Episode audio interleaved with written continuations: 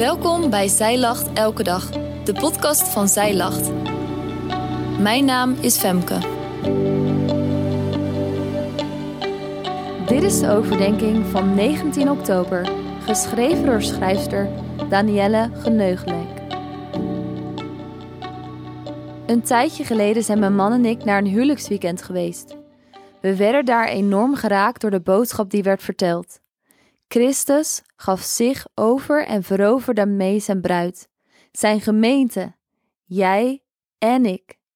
Dat klinkt toch bijna te mooi om waar te zijn? De overdenking van vandaag is iets meer gericht op de getrouwde vrouw. Toch is de uiteindelijke boodschap van het beeld dat Christus zich overgeeft voor zijn gemeente op iedere vrouw van toepassing. Ik vertel je graag waarom. In Efeze 5, vers 22 tot 27 staat: Vrouwen, wees uw eigen mannen onderdanig, zoals aan de Here. Want de man is de hoofd van de vrouw, zoals ook Christus hoofd van de gemeente is. En hij is de behouder van het lichaam. Daarom, zoals de gemeente aan Christus onderdanig is, zo behoren ook de vrouwen in alles hun eigen mannen onderdanig te zijn. Mannen, heb uw eigen vrouw lief, zoals ook Christus de gemeente lief gehad heeft en zich voor haar heeft overgegeven, omdat hij haar zou heiligen, door haar te reinigen met het waterbad door het woord, opdat hij haar in heerlijkheid voor zich zou plaatsen, een gemeente zonder smet of rimpel of iets dergelijks, maar dat zij heilig en smetteloos zou zijn. In de bovenstaande Bijbelgedeelte zijn er twee beeldspraken over Jezus die betrekking hebben op het huwelijk. Er staat geschreven: Vrouwen, wees uw eigen mannen onderdanig. Met eigen mannen wordt gesproken over de man-vrouw relatie binnen het huwelijk. In vers 23 gaat Paulus hier verder op in en benadrukt hij dat de man het hoofd is van de vrouw, zoals Christus het hoofd is van de gemeente en de behouder van het lichaam. Dit lichaam, dat zijn wij allemaal, de gemeente van Jezus Christus. De les die we uit het stuk kunnen halen voor ons huwelijk is dat we als gemeente vrijwillig nederig zijn en ons vrijwillig overgeven aan Christus. Op dezelfde manier mogen wij als vrouwen onze mannen onderdanig zijn. Niet vanuit een verplichting, maar vanuit een innerlijke overtuiging. Als uitgangspunt voor een huwelijk waarin zowel de man als vrouw aan Christus toebehoren. De verse daarna wordt een tweede beeldspraak als uitgangspunt genomen. Deze is iets minder opzichtig dan de vorige, maar Paulus is dan ook vanaf vers 25 overgegaan op de beeldspraak van Christus als de bruidegom en de gemeente als zijn bruid.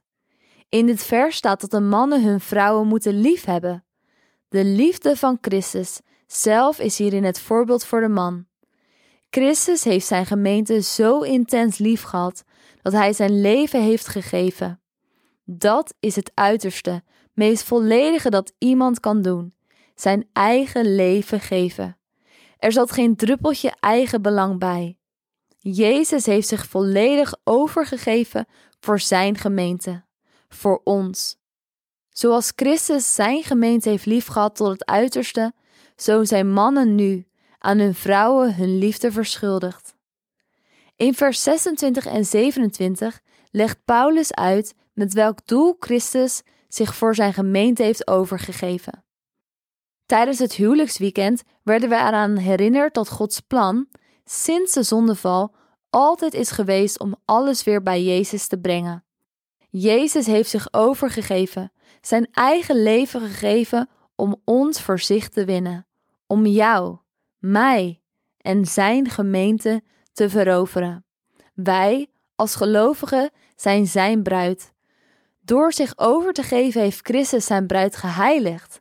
Dit betekent dat zijn bruid, jij en ik, apart zijn gezet van de wereld en dat hij haar als zijn eigendom beschouwt.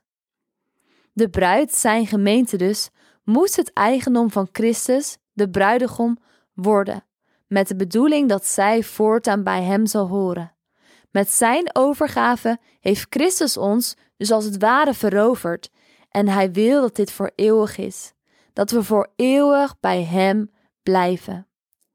Dankzij de reiniging door Christus is de gemeente zonder vlek of rimpel.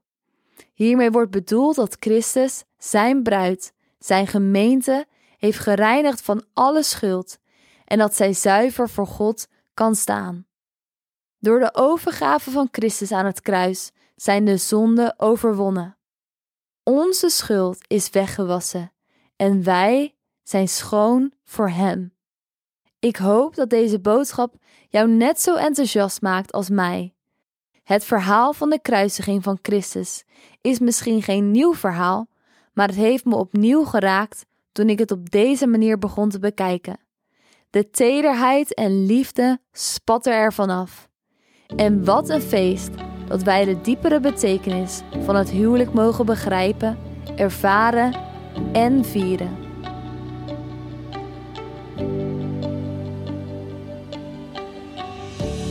Dankjewel dat jij hebt geluisterd naar de overdenking van vandaag. Wil je de overdenking nalezen? Check dan onze website. Je vindt er ook meer toffe dingen die jou helpen om de Bijbel vaker te openen, zoals boeken, Bijbels, cursussen en evenementen. Morgen ben ik weer bij je terug met een nieuwe overdenking. Tot dan!